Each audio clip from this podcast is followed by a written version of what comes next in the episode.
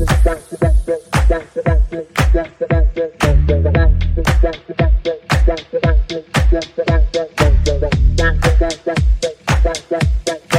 are listening to a Geek Network interview. Be sure to hit the follow button to get notified when a new episode is available.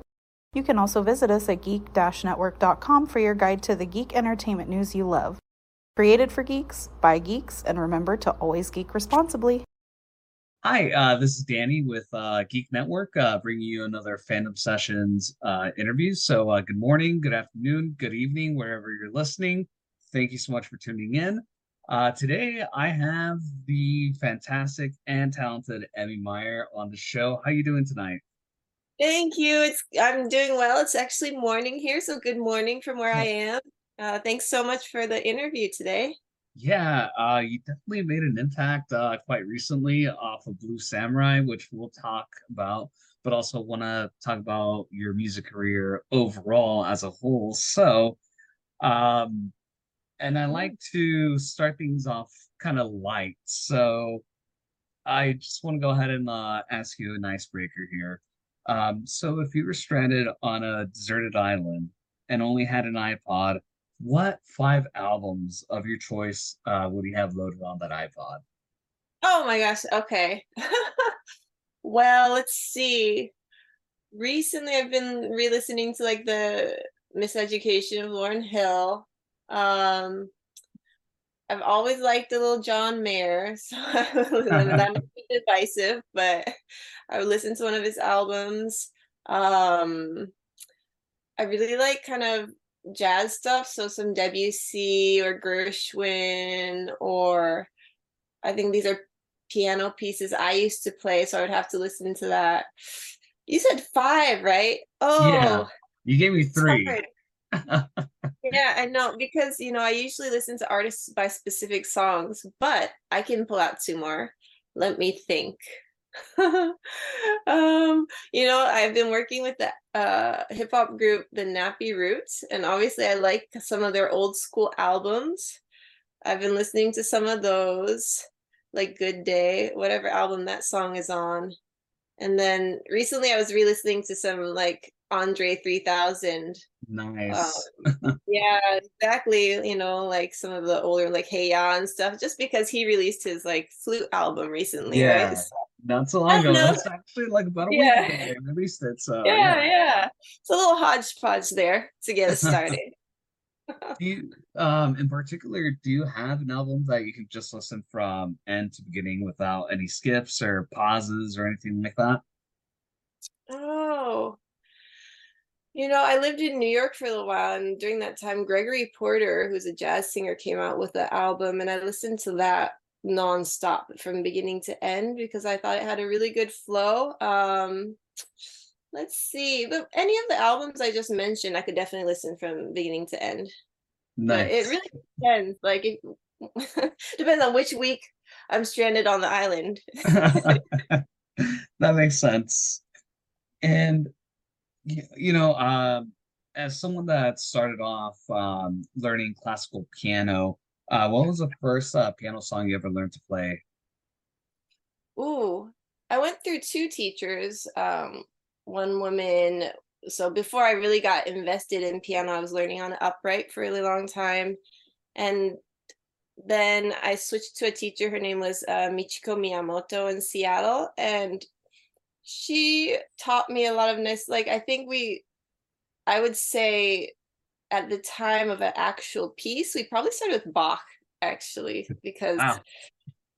um by the time I, I mean i don't remember the pieces leading up to that it might have been like more like exercise pieces but one of my earliest memories is learning a simple piece of bach because it's like deceptively simple it seems like an easy piece but there's a lot of different voices in it and i remember her really telling me it doesn't have to be a fancy piece but if you can really get inside or under the skin of a simple song like this and understand, then it'll really benefit you when you start to play more fancy songs, if that makes sense. Gotcha. So one of my earliest memories of like full songs that I learned. Yeah.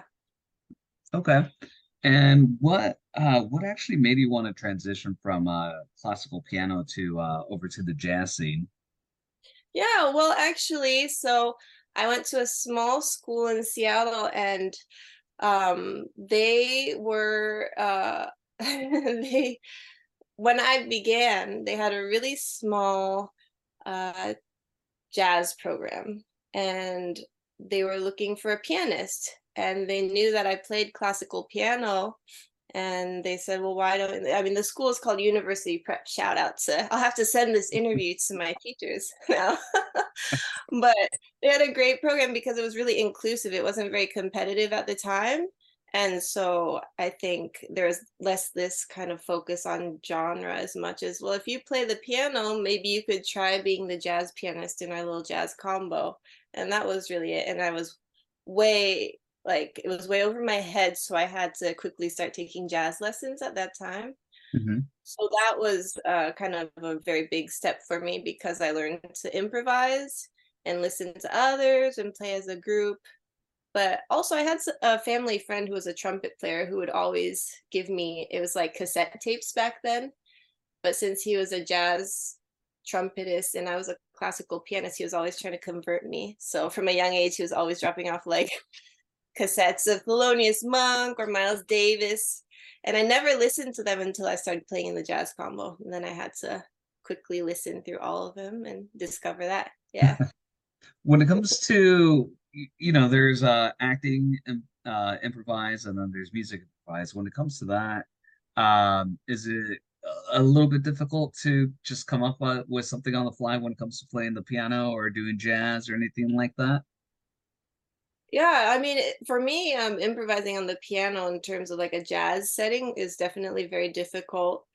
I think there are people who can do it really naturally, but because I was coming from a classical background, I really had to do kind of like the learning the different riffs and like kind of doing the hard work of uh, like transcribing like famous solos so that you kind of have that vocabulary to put into your own solos, if that makes sense. And mm-hmm I'm totally rusty now. I could never play in a jazz combo as a jazz pianist, but but that gave me the tools to be able to compose my own music, which was really priceless. So in terms of learning to put different chord progressions together and the fact that it's okay to find your own, uh, that was like a really good lesson that jazz taught me for sure. Nice. And then with um, you know, uh, studying in America, uh, piano, learning jazz, and then uh, going to Japan, and then uh, you know doing music there. Um, does the does the jazz scene or is the jazz scene different from America compared to uh, Japan? Yes, yeah, there's definitely differences. Um, I mean, there could be cultural things too, and I also feel like these differences are really subjective on what band you see, but I'm trying to think what the best way is to describe it. Like even if I perform my own songs in Japan or the States, in Japan they tend to listen to the record and really copy it. Perhaps because they don't want to like offend me by changing the arrangement. Mm-hmm. But whenever I play with a band in the States or something, they always kind of interpret it their own way from the get-go. And then sometimes I have to be like, oh, play a little bit more like the arrangement or it actually creates this totally different sound from the way I had envisioned the song. And so I feel like, uh, and it's a good thing. So that kind of holds sometimes. I feel like because culturally speaking, the Japanese tendency is to really uh, care for what your team members are doing or your bandmates are doing. So there's a lot of listening and actually that's really good for jazz because you listen to what others are doing instead of just kind of doing your own thing and then you get kind of like like a clashy sound.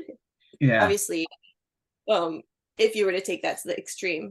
But there's like maybe sometimes more risk taking in in the US jazz scene but I mean I don't know. I would hesitate to make big judgments like that because it's always changing. I'm always meeting new jazz musicians who are like, wow, this is universal. This could be done anywhere. So yeah, I don't know. That was my that was like my student thesis when I studied abroad in Japan, but I'm always being proven wrong in every single way. So, you know. yeah. Uh, That makes theses, uh, you did do another one beforehand, uh, right?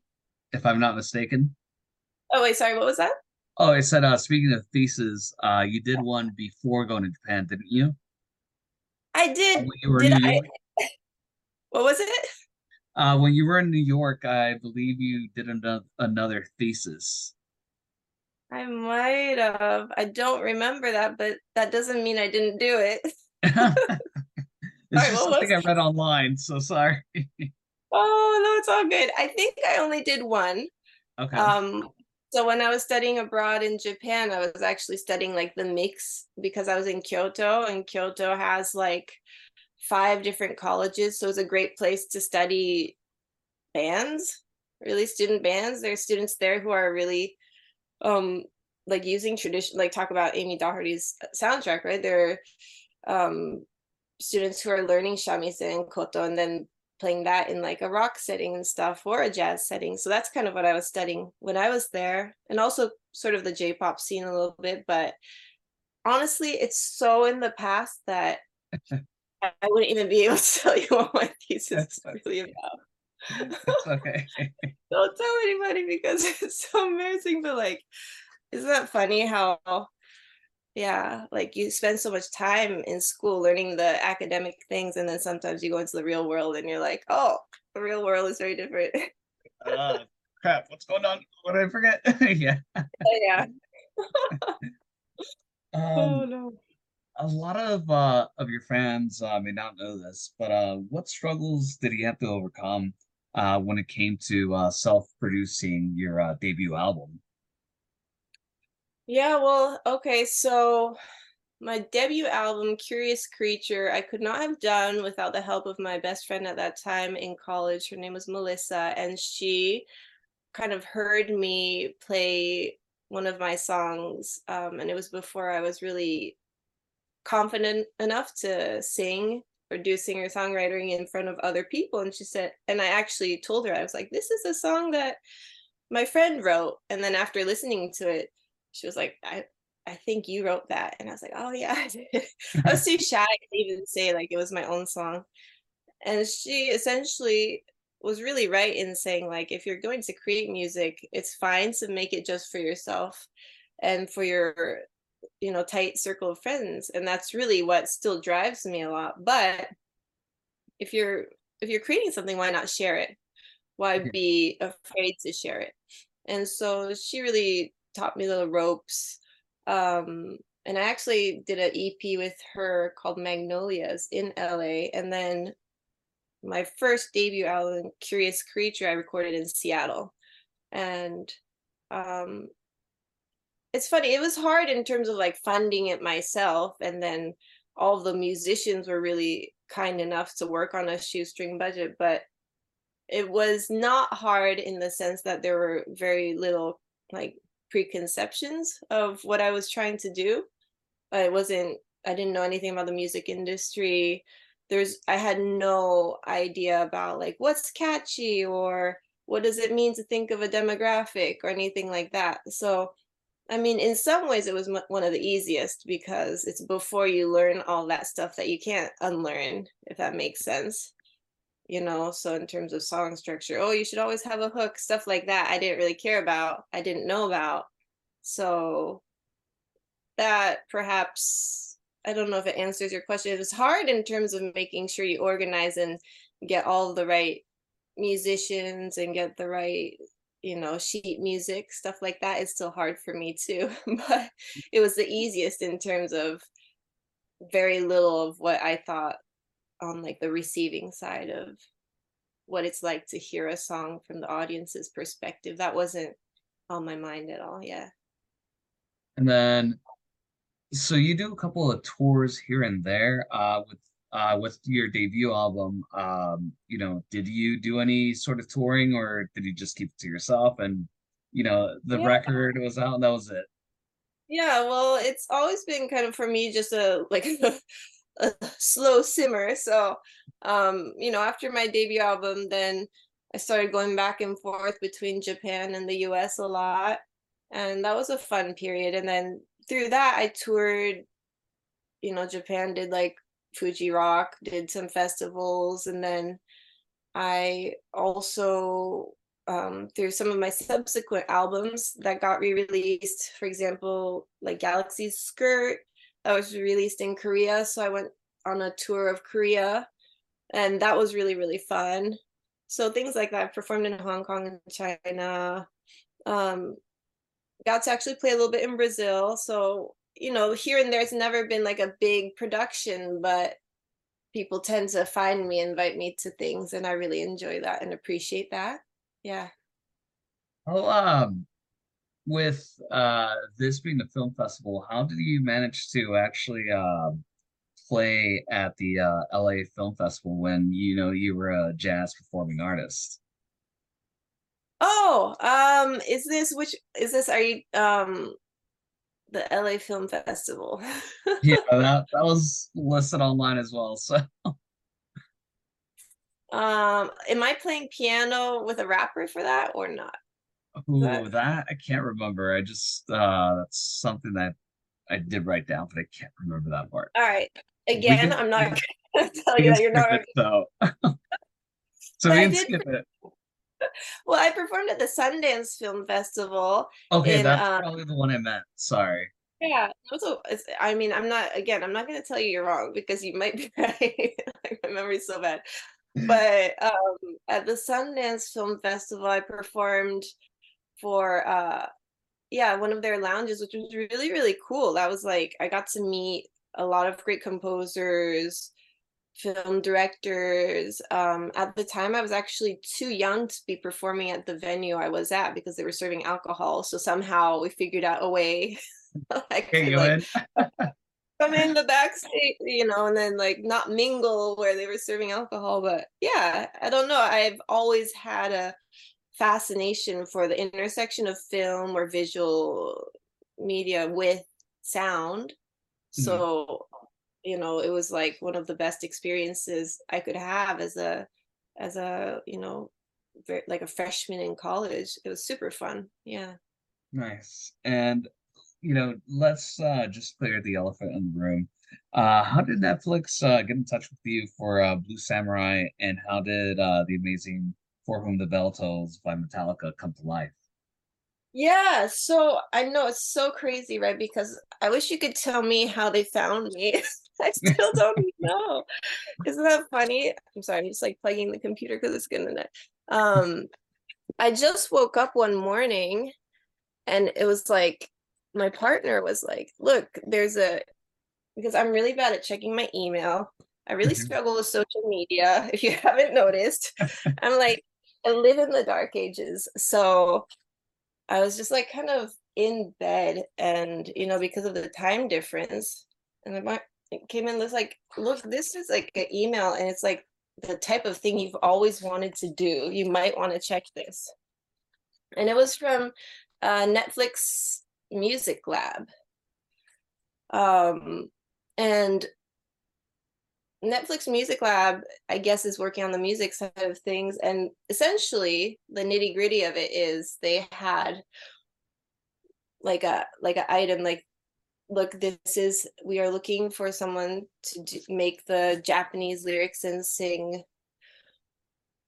the song for whom the bell tolls and i'm not sure how many people they had sent it to but i could see on the works it wasn't like a singled out for me so i assumed a lot of people were probably working on this right now and pitching their version so it was really like a dream come true for me because then I could use my Japanese skills to make the Japanese lyrics. And furthermore, instead of being pigeonholed into like a jazz singer songwriter stuff, it was almost like, have you heard the other stuff I do? Because I'm really glad that that didn't prevent you from sending me this memo. Yeah. So yeah, I mean, because that's the biggest hurdle, right? When people listen to your back catalog and then assume that, oh, she's not right for this. And so to me, it was like an absolute honor. So quickly, I just went into the studio, my local studio in Tokyo, with my, you know, engineers that I trust. And we whipped up a demo for it. And uh obviously before that i had to kind of translate the lyrics and figure out what would be best because the if you just straight translate the lyrics from like for example i brought the lyrics because of my bad memory but like make his fight on the hill in the early day a straight up translation is not quite as poetic and it doesn't have quite the same effect in japanese but knowingly also this has to be approved by the publishers i wasn't going to rewrite it so it was it was finding that fine line mm-hmm. of like what is the feeling and the emotion behind like that early day fight on a hill you know and like having had to climb that hill presumably what how do you get that kind of you know overall the songs like struggle rage like um like not giving up even though it's like such a ruthless thing you know all of that uh, was really really fun to try to find a way to um, work into japanese while also matching the syllables if that makes mm-hmm. sense uh, and even for example like the beginning make his fight on the hill is uh if you copy the melody, it's okao. It's like on the hill. I mean, I'm not sure if I'm making sense, but in Japanese, it would make more sense to sing okao, which uh, flows better to the mm-hmm. Japanese ear. So, knowing that, I presented two options, like the version that really matches the Metallica melody and the other version that would make more sense for the Japanese listeners. So I don't know. It, all of that was like a really good learning experience for me. And um, I sent it in. And then it was a really short deadline, but they asked for uh, two higher keys to get like a more energetic vocal delivery. And this is an interesting thing. Like in the past, I've actually done a few things like this with streaming companies, I guess, um, where they're looking for a Japanese vocal, but they want it. It starts getting into this like really comical thing where they start wanting it in a higher and higher key. And I think that's because they're looking for like a more Japanese anime female voice that yeah. a lot of are used to and that's at that point i start thinking okay i'm not the singer that you are looking for because there's so many good singers who can do a higher more um you know the thing that you perhaps m- many people expect of of an anime song sometimes depending on who's creating it so when they started asking me for that, I was like, oh no, maybe this is again, it's not gonna be the right fit because they're they're not gonna want my like huskier voice. They're looking for a more standard, like uh higher pitch feminine sound. So, anyways, I sent the higher keys and I was like, that was a really fun experience, but I'd be really sad if the world never got to hear this Japanese version of Metallica. Um, but they used it and i was really really grateful because uh, i also felt like it was a really really brave choice to use my voice and then a cover of metallica and overall i can't be more grateful yeah. I don't know that was a long answer. Sorry. okay. The more information you know i get like that's better. I like hearing you know everything every little detail so that's you can edit it out right? You can make it make sense yes i can shorten that out don't worry. Okay, thank you. Make me sm- sound like I'm smart. That's all. uh, yeah, It just anyways. So, uh, coming from uh, your classical piano and your jazz sound, do you yeah. uh, do you feel like uh, covering the song, you know, kind of like pushed uh, pushed you a little bit more than uh, the sound that you're usually you, that you're used to coming from? Yeah, yeah, yeah. So I'm glad you asked that question because um it might feel like it's like a, you know something you have to strain to do if you're usually doing like more jazz or classical hip hop but also like I've done a lot of uh like songs for commercials if that makes sense. I even like did Prius. one Yeah, exactly. Prius like they all air in Japan so hopefully I don't know. Uh it's well I guess my point is like I'm very used to people being like, you know, sing that one more time, but like Beyonce, like things that come out of way left field. and do you know like who you're talking to? It's like I'm not Beyonce. It doesn't make sense. It's kind of like that movie Lost in Translation, where sometimes like you know. Anyways, I guess I'm used to challenging myself as a singer. And in that sense, when I'm in the studio, especially if it's for a song that I haven't written, it's like in some ways freeing to not have to adhere to a certain sound. And in this case, too, like just having done the lyrics in Japanese, it gave me a long time to think about like what the main character of the song would be doing. Mm-hmm. And then when I learned about the synopsis of like, you know, Mizu being half Japanese, half Caucasian, and maybe sometimes the isolation or sometimes the chameleonic qualities that come with that, different things of that really resonated. So it was emotionally super easy to get into the state of mind of singing this song, definitely. And in terms of like the delivery, it was just more kind of a fun chance to, you know, kind of separate myself from any other stuff that I've done and give it my best shot. Yeah. And uh yeah, I it was liberating if anything. Nice. Uh, the other thing is uh so your second album, Passport, uh was written entirely in Japanese, uh where you teamed up with uh Shingo. What was that process yeah. like?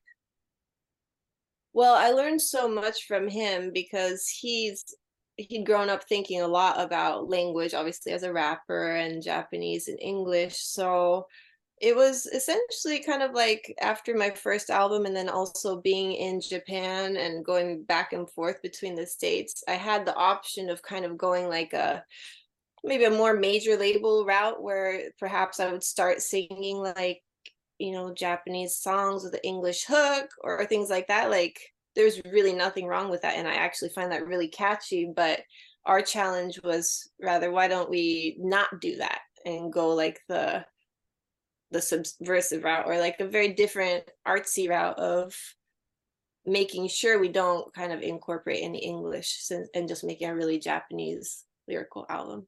So it was really fun.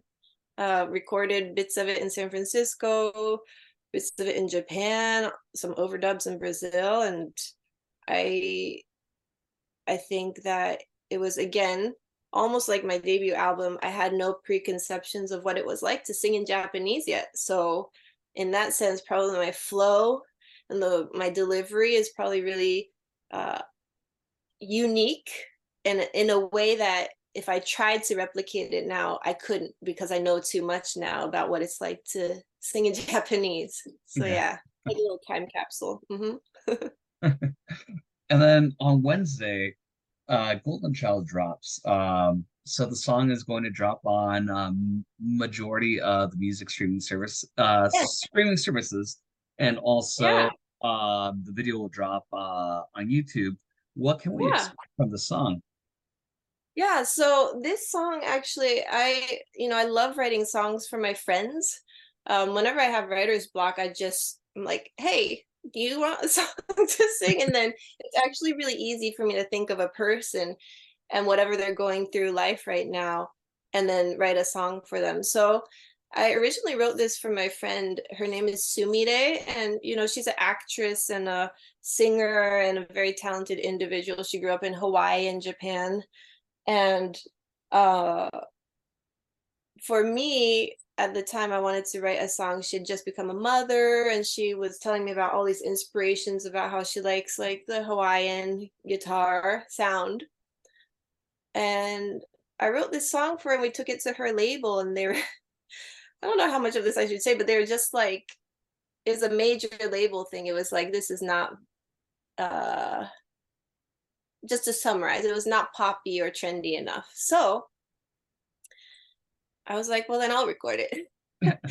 and I'll feature you as my guest. so I, mean, you know, whatever, whatever serves the music, you know, I don't, I just never like the idea of something stifling a creative process. So uh, on Wednesday, my English version is coming out, but what I'm really excited about is the version the next Wednesday, November 29th, which is my Japanese version featuring her.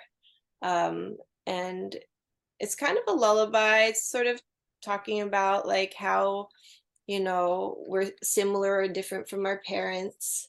Um, and it's supposed to be a comforting song. So it's very different from like, for example, the Blue Eye Samurai uh, track, but it was more kind of just like a celebration of my friendship with her and uh, creating, yeah, the English and Japanese version and the differences there.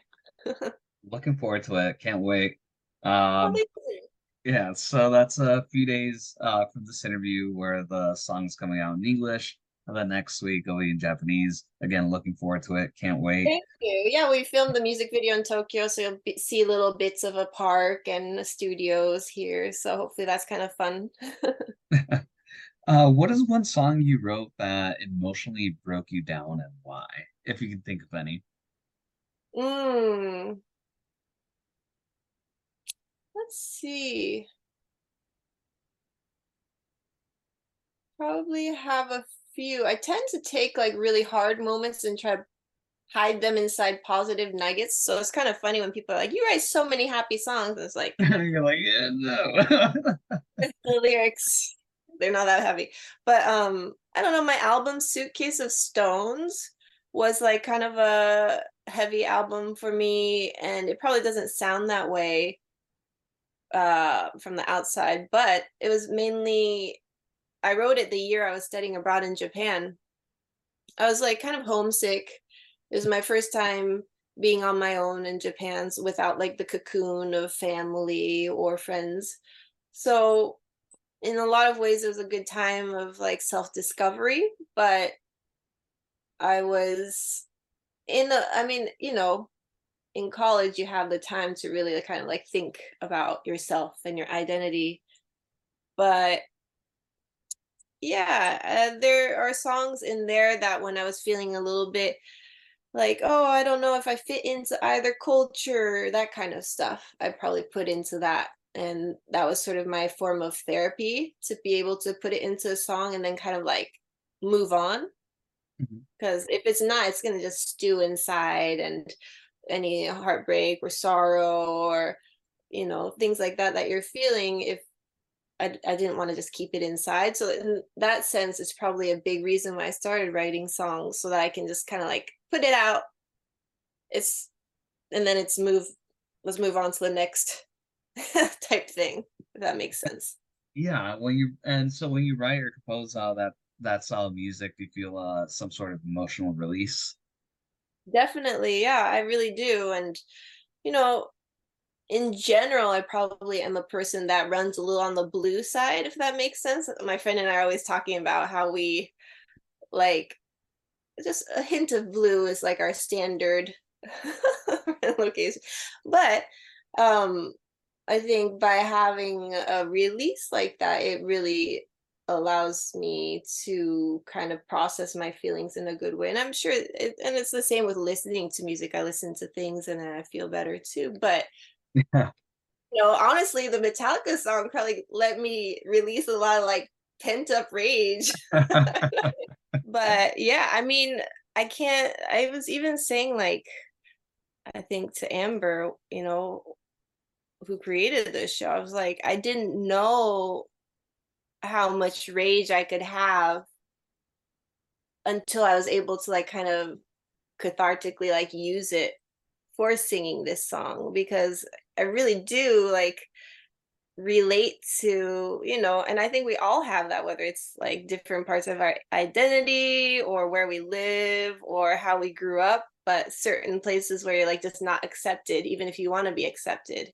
And then you start like being really like ashamed or angry about that part of yourself. And what do you do with that? Do you like keep it like repressed or you know or like you know through music or but in this case yeah i was able to tap into that for this song and i maybe that's why so many people you know relate to Metallica and I was watching old clips of them too. It's just like something like very visceral when you hear like you know the track and the delivery of his voice.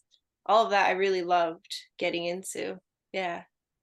Yeah, and it's it's honestly an amazing cover and yeah, so Uh, that makes me so happy. I'm really like I've got to be honest, I'm I'm often very isolated from like the US scene or like on a bigger I'm very like in Japan, you know, and it's an island and a lot of people come visit here right now. It's a really popular spot and so I get to meet a lot of people but to hear like all the feedback for this anime itself, Blue Eye Samurai and the beautiful, you know, art direction, the beautiful fight scenes, the colors, all of that, and to be a part of that, and then to also have the response for a song is like so surreal. I yeah, it like makes me feel like part of the family, like a very big family, and it makes me really happy.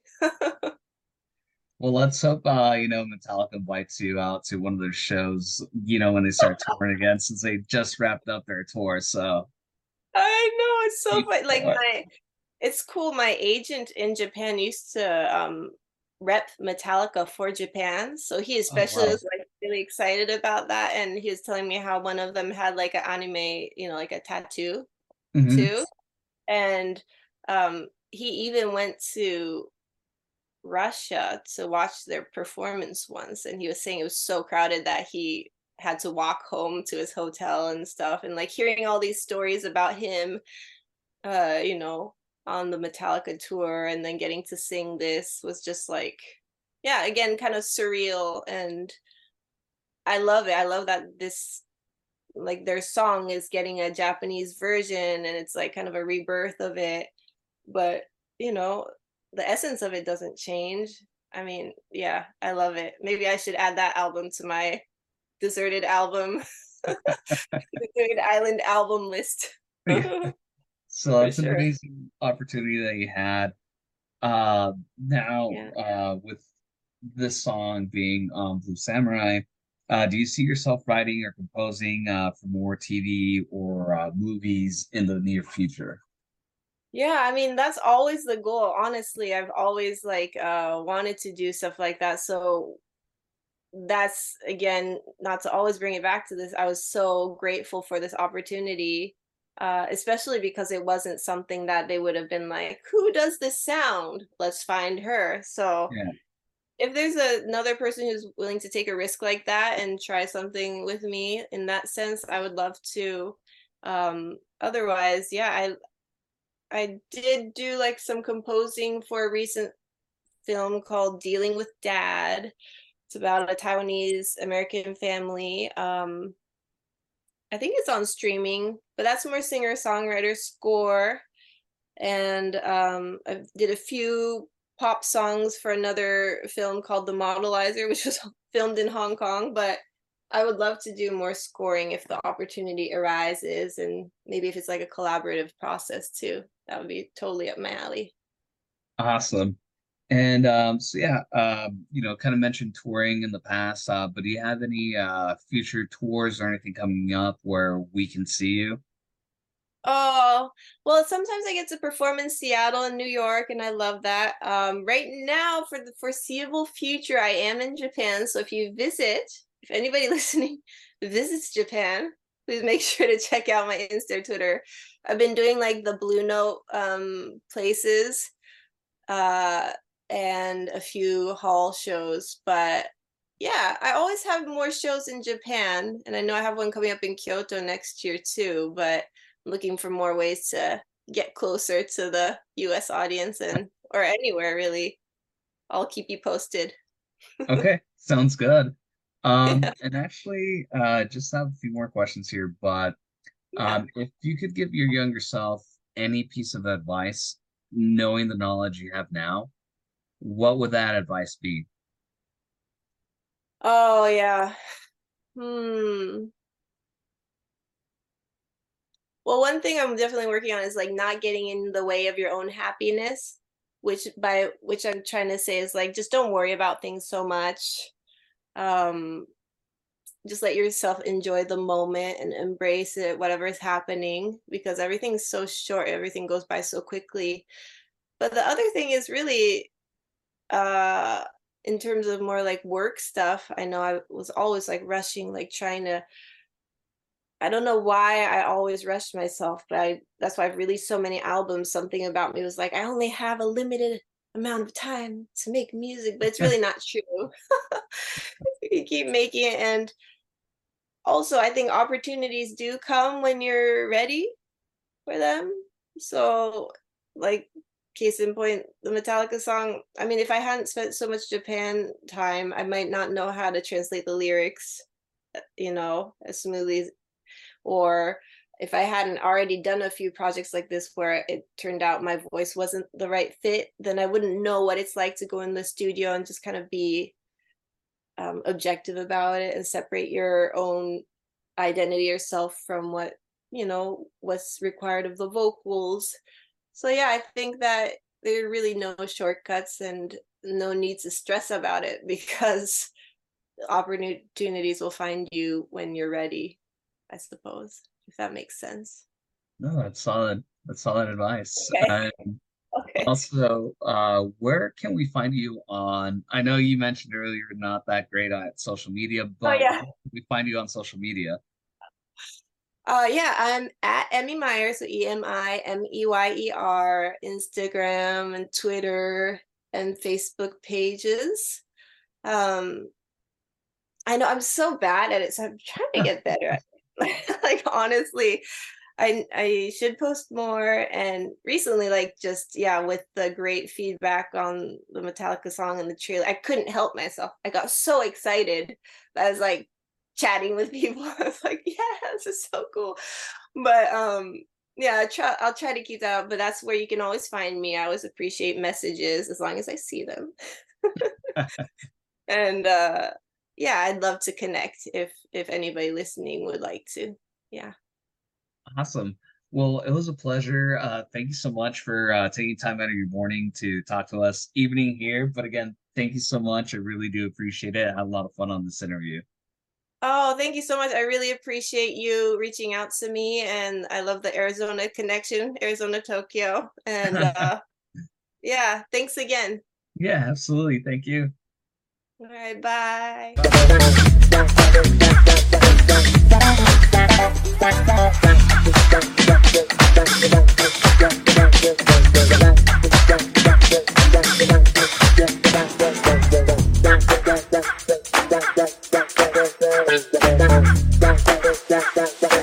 Thank you.